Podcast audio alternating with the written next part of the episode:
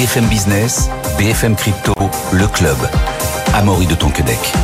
Bonjour à toutes et à tous. Si demain vous intéresse, vous êtes au bon endroit. Soyez les bienvenus dans le club BFM Crypto. Dans quelques instants, on parlera notamment de cette euh, étude hein, que, publie entre donc par l'AMF où 25% des Français qui placent leur argent, dans ces 25%, il y en aurait la moitié qui la placerait en crypto-monnaie.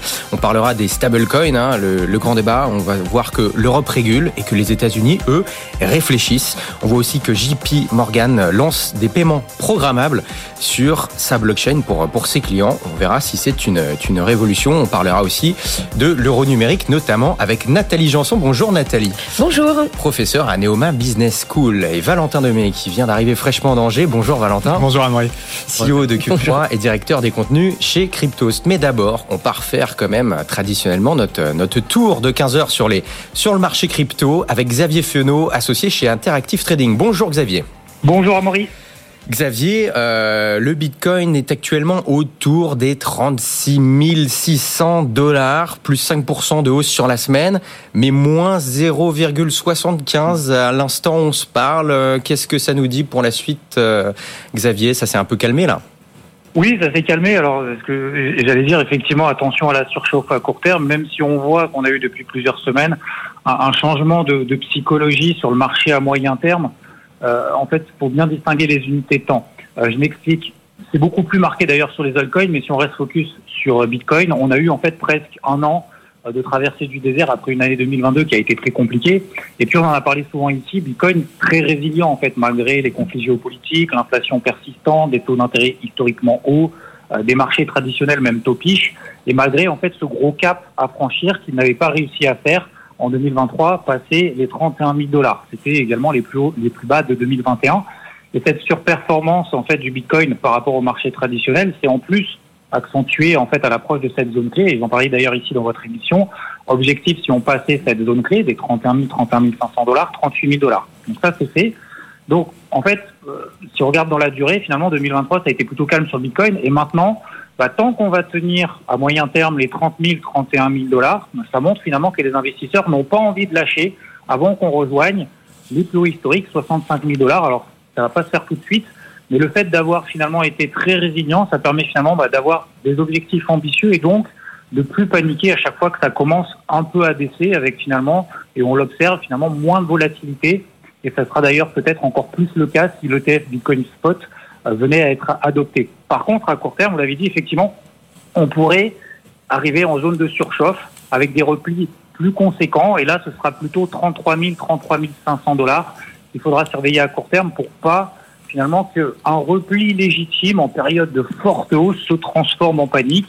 Et ces phases de consolidation, j'ajouterais même que seraient même salutaires parce que si on rentre vraiment dans une euphorie extrême, on risque d'avoir encore des liquidations monumentales comme la semaine dernière quand on a eu 250 millions de dollars de positions qui ont été liquidées dans la journée, des positions acheteuses, parce que le Bitcoin est simplement passé de 38 000 à 36 500 dollars alors qu'il venait d'en prendre 10 000 en trois semaines. Donc aujourd'hui, euh, même si les voyants sont ouverts et que tout le monde voilà, se réintéresse aux crypto-monnaies après une année et demie de traversée du désert, bah, si on regarde la capitalisation totale qui regroupe toutes les crypto-monnaies, attention quand même aux zones de turbulence à court terme dans lesquelles on arrive, qui ne remettront pas en cause l'intérêt des investisseurs sur des horizons, de temps plus longs.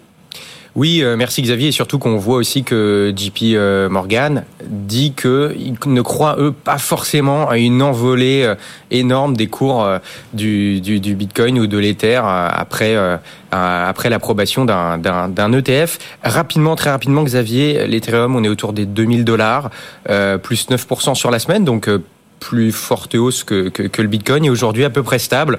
C'est quoi? Ça suit le Bitcoin avec un, un métro de retard?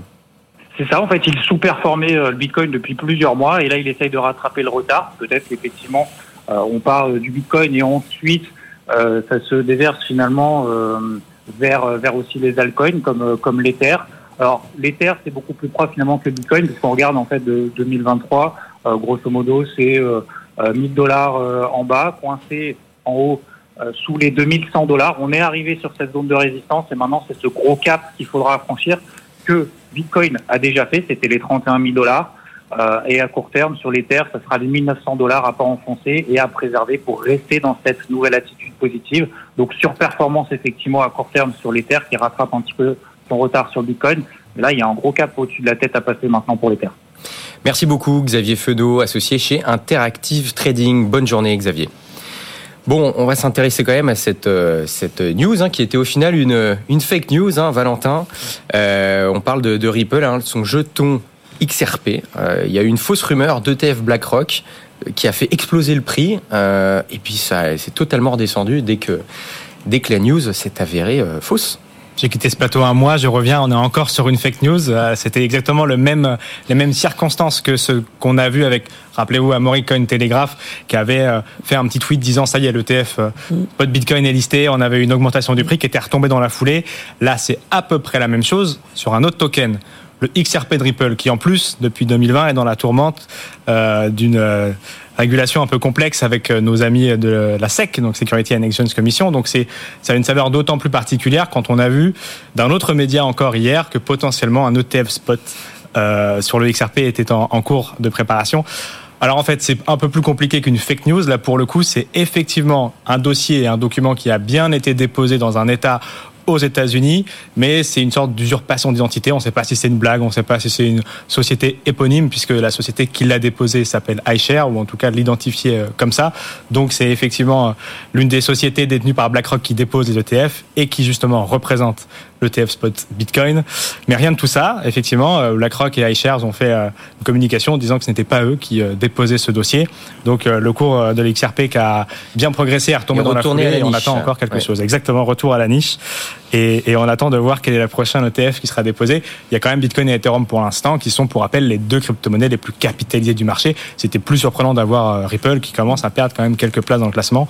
On aurait pu voir autre chose arriver avant cela. Et, donc, effectivement, ça ne sera pas XRP. Nathalie, on le disait il y a quelques instants avec euh, Xavier, hein, que même JP Morgan ne croit pas forcément à une envolée extraordinaire des cours du crypto, des, du, cours des cryptos, après qu'il y ait des ETF Bitcoin euh, spot, des ETF Ethereum spot qui soient acceptés. Est-ce que, euh, à force de crier au loup, que tout le monde s'excite à la moindre news sur un ETF, quelle que soit la crypto, est-ce que bah, finalement, euh, le jour où il y en a vraiment un, ça va pas faire euh, un flop?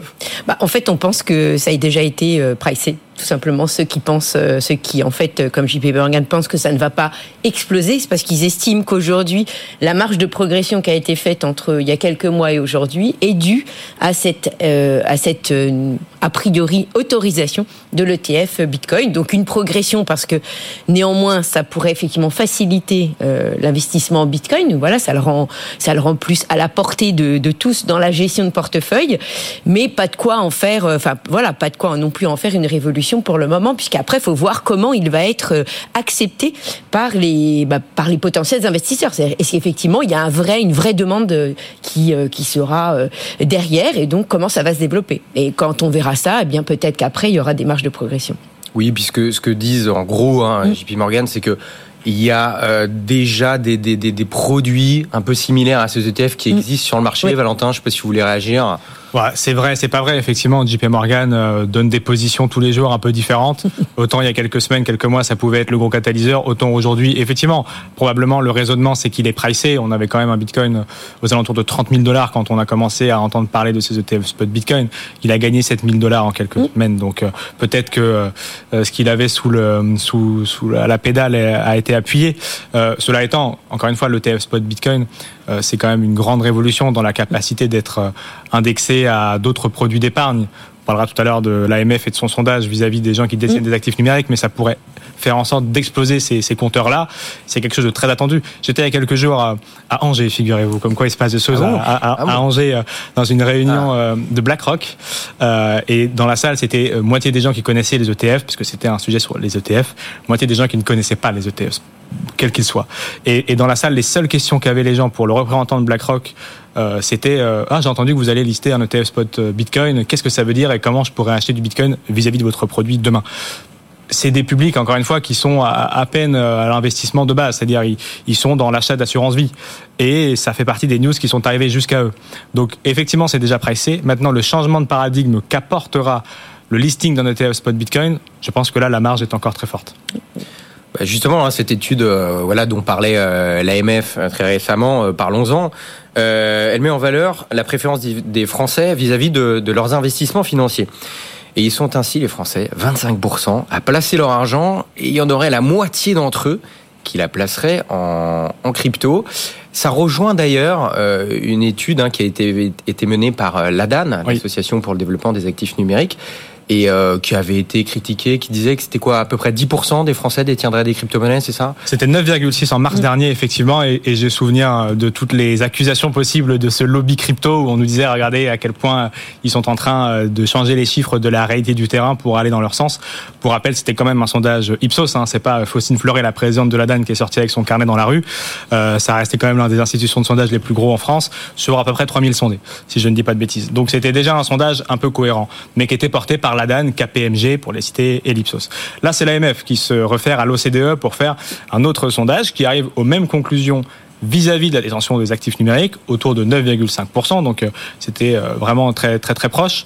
Donc ça confirme cette tendance. Il ne me semble pas que l'AMF soit le lobby crypto euh, de premier abord. Donc c'est un, un chiffre important parce qu'il se là aussi se conforte et se euh, se, touche à la détention d'actifs en compte propre, euh, qui du coup pour les crypto-monnaies sont supérieurs au nombre de Français qui détiennent des actifs en, en nom propre, en compte propre. Et effectivement, parmi le, depuis le Covid, on a deux fois plus de Français en règle générale qui investissent leur argent. Donc euh, c'est une, information importante. Depuis le Covid-19, on a multiplié par deux l'investissement des Français. Et aujourd'hui, c'est un quart des Français qui, qui, épargnent et qui placent leur argent. Et du coup, c'était le chiffre que vous avez ressorti à Maury. Il y avait à peu près 20% des investisseurs qui déposaient de l'argent en crypto-monnaie, ce chiffre est passé à 50%. C'est-à-dire qu'on a 50% de nouveaux investisseurs dans ce quart de Français qui investissent en crypto-monnaie. Donc ça a une évolution de plus de x2 en 3 ans euh, en termes d'investissement euh, de la part du public français. Donc c'est très encourageant. Puis l'autre donnée qui est assez euh, intéressante à, savoir, c'est le persona, qui est-ce qui investit? C'est majoritairement les hommes de plus de euh, 35 ans, à 65%. Mais une autre information intéressante, c'est que les personnes qualifiées euh, et, les, et les personnes le plus expérimentées, c'est ce n'est plus que 50% euh, d'hommes. Donc en fait, on voit bien que on est presque à la parité entre l'investissement expérimenté d'hommes et de femmes. Et je pense que c'est une information intéressante à souligner. Bah, c'est intéressant parce que souvent on voit que les, dans les idées reçues, c'est ouais, c'est les, c'est- c'est les très jeunes, euh, pas qualifiés, euh, qui font un peu n'importe quoi, qui investissent en crypto. Là, on voit que bah non, il y en a, il y en a peut-être, mais c'est clairement pas la majorité. Nathalie, vous qui êtes professeur à Neoma Business School, vos élèves, ils vous en, ils vous en parlent. euh, Oui, alors ben, justement, marché, je vais aller dans votre sens, tout à fait, puisque euh, je me rappelle donc euh, l'époque de 2021, où alors euh, ça, c'était la discussion de toutes les pauses de tous les élèves. C'était le sujet essentiel de la pause de. Donc de en cours. 2021 Ah oui, en et là 2020. aujourd'hui en 2023. Ah, pas du tout. Et l'année dernière, d'ailleurs, ça n'était plus. Donc, effectivement, ça confirme bien que c'était un sujet qui a occupé les jeunes au moment où c'était le grand, le, le grand moment de, de la montée, en fait, le bull run. Mais qu'en fait, une fois que c'était terminé, bah, ça a été terminé aussi Vous pour êtes donc un, un indicateur marché. Là, on en est où Voilà. On Donc, en est où là donc, bah, je, je vous dirai ça dans quelques semaines. Je les ai pas encore vus, mais c'est vrai que Ah. c'était. Il y en a même qui ont, qui ont même euh, payé leurs études euh, en investissant en Bitcoin. Bon, eh ben on va, on, on fera un duplex depuis depuis Neoma. pour Exactement. voir Pour voir où on en est. Où en est le marché, voilà. Euh, reparlons de, du coup de JP Morgan, Valentin, qui lance des paiements programmables sur la blockchain de ses clients. Euh, pour commencer, euh, expliquez-nous ce que c'est, en quoi ça consiste. En quoi ça consiste? Eh bien, euh, on en parle un peu tous les jours aujourd'hui, mais sur ce plateau de manière détournée avec les smart contracts. Donc là, on parle de la possibilité de programmer des paiements ou de programmer le déclenchement de certains paiements. Aujourd'hui, les comptes bancaires ils sont assez euh, euh, froids dans leur utilisation, c'est-à-dire que si je veux envoyer justement euh, de l'argent à Nathalie pour ma scolarité, je vais devoir aller sur mon compte faire un virement et l'envoyer en espérant, en espérant que Nathalie me donne un cours demain. Euh, peut-être elle, sera, elle sera partie tout On investir sur le marché des NFT. Exactement, retournons à l'école un petit peu. Mais j'ai aucune certitude que effectivement Nathalie sera là demain. C'est un contrat de confiance. Euh, les, monnaies programmables ou en tout cas la possibilité de programmer les blockchains, c'est ce que fait JP Morgan là, euh, c'est de mettre des conditions à ce déclenchement. Euh, c'est rien de révolutionnaire dans le marché des cryptoactifs parce que encore une fois c'est Ethereum qui a apporté ça en 2015. Là où pareil pour envoyer un Bitcoin il fallait le faire à la main. Bitcoin est très fort pour ça et c'est la première crypto-monnaie du monde en termes de capitalisation. On ne peut pas encore totalement mettre de la programmabilité dans cet envoi. Là, sur Ethereum, je peux dire, lorsque j'ai effectivement telle et telle information qui est au vert, alors envoyer ce paiement, parmi toutes les choses qu'on peut faire sur Ethereum. Bon, eh bien, JP Morgan vient de le faire, non pas pour des crypto-monnaies, mais pour des monnaies fiduciaires, donc l'euro, le dollar, en l'occurrence le dollar, pour le compte de ses clients, et donc mettre de la programmabilité et euh, euh, des seuils de déclenchement à certains de ces paiements automatiques. Qui est-ce qui s'en est saisi? Parce que, encore une fois, rien de révolutionnaire, à part dans les usages. Eh bien, c'est l'entreprise Siemens qui s'en est saisie cette semaine, donc quelques jours après la mise en place, qui l'a mis en place euh, pour transférer de manière du coup programmée sur ses comptes qui se, dont du coup ce, paiement se déclenche uniquement en cas de manque à gagner sur certaines de ses filets ou certains de ses comptes. Donc c'est automatique. Dans le smart contract, d'une blockchain privée, on parle d'une blockchain de JP Morgan, pas sur Ethereum. Eh bien, il y a la condition que là, si dans le compte Y de Siemens, il y a un manque à gagner, eh ben, je sais pas, par exemple, le compte mère va pouvoir tout de suite débloquer la somme et l'envoyer. Ça paraît pas révolutionnaire comme ça, parce que c'est le cas le plus primaire de la programmabilité. Maintenant, vu tout ce qu'on peut en faire derrière, sans parler jusqu'à la chinoise, parce qu'on a des monnaies chinoises avec euh, la monnaie numérique de Banque centrale chinoise qui euh, met de la programmabilité jusqu'à euh, qui êtes-vous et où dépensez-vous votre argent. On aura des nouvelles de l'euro numérique dans quelques instants. mais exactement, mais c'est l'une des dérives avec les monnaies chinoises. Donc effectivement, si vous n'êtes pas au bon endroit et que vous n'êtes pas la bonne personne, vous ne pouvez pas faire ce paiement en question. Donc on n'est heureusement pas dans cet extrême-là, mais quand on peut imaginer tout ce qui peut se faire avec la programmabilité des paiements, il y a un champ des, le champ des possibles s'ouvre. En fait, je vais pas trahir de secret, c'est ce que fait la finance décentralisée sur Ethereum, Polygon et toutes les autres blockchains aujourd'hui. C'est ce que fait d'une certaine manière AAV, c'est ce que fait d'une certaine manière Curve. Euh, donc tous ces outils de, finance décentralisée qui sont d'ailleurs pas anodins et inconnus de la Banque centrale européenne et de la Banque de France, puisqu'ils font des expérimentations en ce moment avec le futur euro numérique, en mettant justement un peu de, blockchain et de Curve, l'un des protocoles les plus importants de la finance décentralisée, euh, dans, dans dans, leur système pour voir un peu à quoi ça pourrait servir en termes de paiement transfrontalier. Donc euh, ça avance dans le bon sens, en tout cas pour ce qui est des usages, parce que c'est pas des cryptos dont parle JP Morgan et Siemens là, mm. c'est bien des dollars. Et on a la même chose d'ailleurs avec euh, PayPal euh, qui, avec son stablecoin, en fait, a aussi de la programmabilité. Tout à fait. C'est bah, ça. donc voilà, hein, le mm. géant américain des paiements a lancé fin août son mm. stablecoin, ce qui est ce qui est assez surprenant, hein, vu on en parlera peut-être tout à l'heure, hein, euh, on en a déjà parlé pas mal de fois sur le plateau, vu les fortes pressions exercées par la SEC, hein, donc le gendarme financier américain, sur les acteurs du secteur crypto depuis la chute de FTX. Euh, Nathalie ou Valentin. Nathalie, c'est quoi l'intérêt du coup pour euh, PayPal de prendre ce risque-là? Alors PayPal, je, lui a vraiment beaucoup à gagner parce que c'est effectivement un acteur majeur du paiement, euh, innovant puisque euh, c'est voilà c'est le, petit qui est né euh, euh, sous Elon Musk, mais qui a pris son envol après dans les années 2000, mais qui est devenu effectivement un des instruments de paiement préférés, surtout des millennials aux États-Unis. Et Bien évidemment, il a, il est entré d'ailleurs sur les cryptos et tout au début du bull run, en novembre 2020. Donc c'est pas anodin non plus. Hmm. Il y avait quand même un signal assez fort. Euh, et là, en fait, comme il est un acteur du paiement innovant, eh bien, il veut continuer dans ses innovations et il veut donc se positionner comme un, un, un stablecoin qui compte et il a le timing, même s'il peut le trouver, on peut le trouver surprenant, il n'est pas après tout si surprenant que ça puisque en fait, il y a un, il y a un coup à faire pour PayPal étant donné que sont sur la touche en ce moment le stablecoin de Binance qui lui est sous investigation de la SEC parce que il lui reproche alors à Binance plein de choses et au stablecoin en particulier le fait d'être un stablecoin, mais pas tout à fait, enfin, qui s'apparenterait plus à un titre financier, parce que je vous rappelle qu'en fait, c'est ça le leitmotiv de la SEC, hein, c'est que tous ces cryptos sont pas, en fait, sont pas vraiment quelque chose d'à part, mais sont finalement euh, des bons vieux instruments financiers euh, un peu nouveau style. Voilà. Et donc là, euh, Binance, en fait, est arrêté dans sa, dans son développement, et il avait quand même beaucoup, il s'était beaucoup développé, c'était le petit dernier, né en 2019. Circle, qui était pas mal aussi engagé, s'est retrouvé aussi un peu en, en arrière-plan parce que lui, il a été une victime collatérale de des faillites en fait bancaires de, mars dernier parce que ses réserves se sont retrouvées emprisonnées. Enfin, c'était pas une part majeure, mais néanmoins, c'est pas bien pour la réputation. C'était retrouvé emprisonné chez la Silicon Valley Bank. Et donc là, euh, PayPal a dû se dire, bah, j'ai peut-être un coup à faire. Si j'y vais maintenant, du coup, bah, j'ai un, marché où je n'ai plus que Tether, qui est vraiment le, vieux de la vieille, puisqu'il est arrivé, lui, il a été créé en 2012, mais, mais néanmoins, il tient le haut du panier, puisqu'il est là depuis longtemps, et que pour le moment, il a rarement euh, décroché de son cours, donc il y a quand même assez de confiance, malgré tout ce qu'on a pu dire sur Tether, il est toujours là, et il continue à progresser. Près de 90 milliards de dollars. Exactement, près de 90 milliards. Il faut savoir que je, je me rappelle de la naissance, de lancement de Libra de Facebook, il était à 6 milliards à l'époque, c'était 2019. Vous voyez la belle progression. Près de 90, milliards. C'est 86 milliards de capitalisation, vous voyez un peu la progression.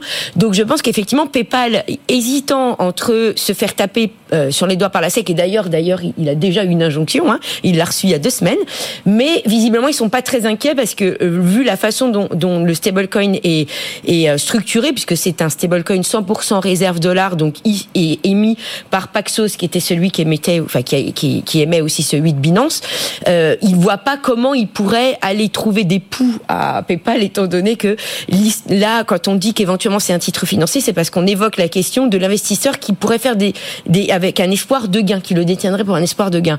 Or, la nature du stablecoin, c'est je détiens un PayPal stablecoin, parce que hmm. c'est égal à un dollar. Donc il n'y a pas d'espoir de gain.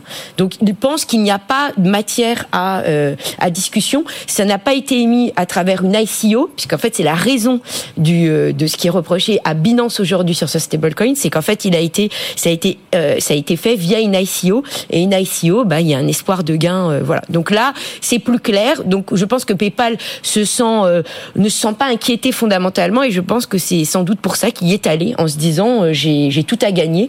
Mais en tout cas, c'est une, c'est une grande première parce que c'est la première fois qu'un qu'un non-acteur de la crypto natif euh, va euh, sur ce marché, puisque c'est un acteur du paiement. Et pas n'importe comment, parce qu'il y va effectivement en émettant son stablecoin sur la blockchain Ethereum. Exactement. D'où la programmabilité évoquée au départ, puisqu'en fait, c'est ce qu'il veut. Il veut venir montrer qu'en fait, on peut être innovant et aussi, il veut montrer qu'on peut se passer des paiements bancaires et donc de la Banque centrale. Donc, c'est pas du tout anodin ce qui se passe en fait avec euh, cette histoire. Ça va beaucoup plus loin que ce que font certains sur des blockchains privées. Voilà, tout à fait. Et là, ça voudrait dire bypasser les banques quand même. Ça voudrait dire qu'un réseau parallèle, vraiment, se développerait. Mais il est passionnant ce marché des, des stablecoins et justement on va s'intéresser, on va comparer un peu ce qui se passe euh, du côté des États-Unis et ce qui se passe du côté de chez nous en Europe. Ce qui est curieux, c'est qu'en Europe, la zone euro a déjà réglementé euh, l'activité des stablecoins, alors que ce marché, bah, chez nous, est, embryonnaire. Hein.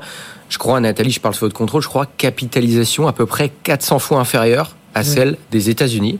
Euh, pour commencer, c'est quoi la différence entre ces deux marchés des stablecoins à part la, capitalisation, il y a peut-être que ça en différence. C'est quoi la, la différence entre ce qui se passe chez nous en Europe et aux États-Unis?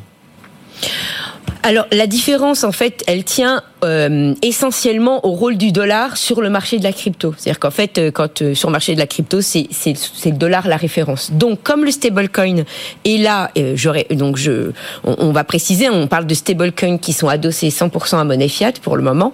Donc ils sont nés pourquoi? Bah Parce qu'il y a la volatilité du Bitcoin et d'autres crypto-monnaies et que pour faciliter soit le transit entre crypto, soit le transit dans la décision de ce qu'on va en faire, soit pour payer, il vaut mieux quelque chose de stable. D'où l'idée de, de, Tether, dès 2012, de créer un stablecoin pour faciliter l'usage, en fait, tout simplement. Donc Tether est bien né américain en 2012. Vous voyez, donc c'est quand même pas récent, c'était il y a plus de 10 ans. Donc effectivement, euh, toute cette activité se fait beaucoup en dollars et donc en fait l'euro, il est très marginal. C'est-à-dire que c'est éventuellement des clients qui vont finalement arriver jusqu'à l'euro, mais c'est pas, le lien est pas direct. C'est quoi la différence de vision entre ce qui se fait en euh, du côté des États-Unis et ce qui, fait ce qui se fait en stablecoin du côté de chez nous, euh, Valentin, par exemple? La vision elle est à peu près la même. L'objectif c'est de mettre une monnaie euh, étatique euh, sur blockchain. Alors il y a deux manières de le faire. Il y a les MNBC, les monnaies numériques de banque centrale, c'est décrié. Il y a les stablecoins et du coup il y a les usages que font effectivement. Qu'est-ce qu'on fait des stablecoins derrière Effectivement, ce que Nathalie précise, euh, contrairement à la finance traditionnelle où effectivement le dollar est majoritaire, mais pas à ce point-là. Là, on parle de 99% des flux mm. financiers stables mm. sont en dollars, donc c'est une écrasante majorité. D'ailleurs, c'est très problématique, même si on en parlera tout à l'heure. Probablement Mika va va changer un peu ça, la réglementation européenne. Mais la vision la même, c'est-à-dire mettre une monnaie d'État sur blockchain. La chose et la subtilité étant que dans le cadre de la finance décentralisée, 99% des interactions, 99% des intérêts générés par ces stablecoins et 99% des pools, c'est-à-dire les endroits où on peut placer son argent et le faire fructifier, ne sont pas en euros, mais sont en dollars. Et voilà pourquoi on a un tel écart aujourd'hui. Et, là aujourd'hui, comme le marché, il faut, faut aussi prendre en compte le fait que comme ces marchés sont quand même encore petits, enfin ils sont en développement, la liquidité est importante. Donc en fait, elle, elle, il y a une espèce d'un effet de réseau, c'est-à-dire que je vais rester en dollars parce qu'il y a plus de chances que ma liquidité soit élevée. Si je vais sur un marché euh, qui est peu développé, j'aurai pas de liquidité. Donc ça, il y a une espèce de, de, de, de cercle, bah, vertueux vicieux, ou, vicieux, selon voilà qu'on aime le dollar ou pas. Mais en fait, pour le moment, il ne profite pas à l'euro. Et c'est vrai que les quelques projets euros. Bon, il y a eu Lug, euh, Lugs qui était qui a, casino, oui. bon de casino, mais ça, bon, voilà, ça n'a pas, c'est, c'est, ça, il n'y a pas de dimension comme aux États-Unis où c'est vraiment un instrument pour euh, pour d'interopérabilité, de euh, voilà, de, de, de lier finances décentralisées, crypto. Enfin, on voit bien que ça, ça a vraiment un vrai marché qui euh, vient alimenter des poules de liquidité. Bon, je vous en parlant de l'euro, je voulais qu'on parle de l'euro numérique, mais on est un peu juste au niveau du temps, mais on a le temps parce que euh, voilà, après la, la phase d'évaluation qui a duré deux ans, on est rentré le mois dernier dans la phase préparatoire. Donc on a encore deux ans pour en parler. Du rythme auquel ça avance, je pense que voilà, on a on va avoir du temps ici pour euh, pour le faire. Merci beaucoup Nathalie Janson, professeure à Neoma Business School. Voilà, vous, avant de venir la prochaine fois, vous reparlerez à vos élèves pour savoir où on en est. Oui, sur le je vais vous faire le baromètre. Oui, c'est promis. Merci beaucoup. Avec euh, avec plaisir. Notre notre taxi. Euh, voilà, c'est ça. Qui c'est qui disait ça d'ailleurs? C'était, je parlais à mon taxi et quand mon taxi me disait qu'il faut vendre, je vendais. Je ne, je ne sais plus qui c'est. C'est un grand investisseur. Qui c'est, Amaury? Vous savez, vous? Quel investisseur disait quand j'en parle et j'en entends parler dans le taxi, je vends mes actifs? Ah, je ne sais pas. Ah, je ne sais pas. Vous, vous l'avez pas, Valentin? Bon, on se renseignera. On, s'en renseignera. Je on s'en et on en parle demain. Merci à moi. Merci beaucoup Valentin Demey, euh, CEO de Cube3 et directeur des contenus chez Cryptost. Merci d'avoir été avec nous. Bonne journée, bonne soirée, à demain. BFM Business, BFM Crypto, le club.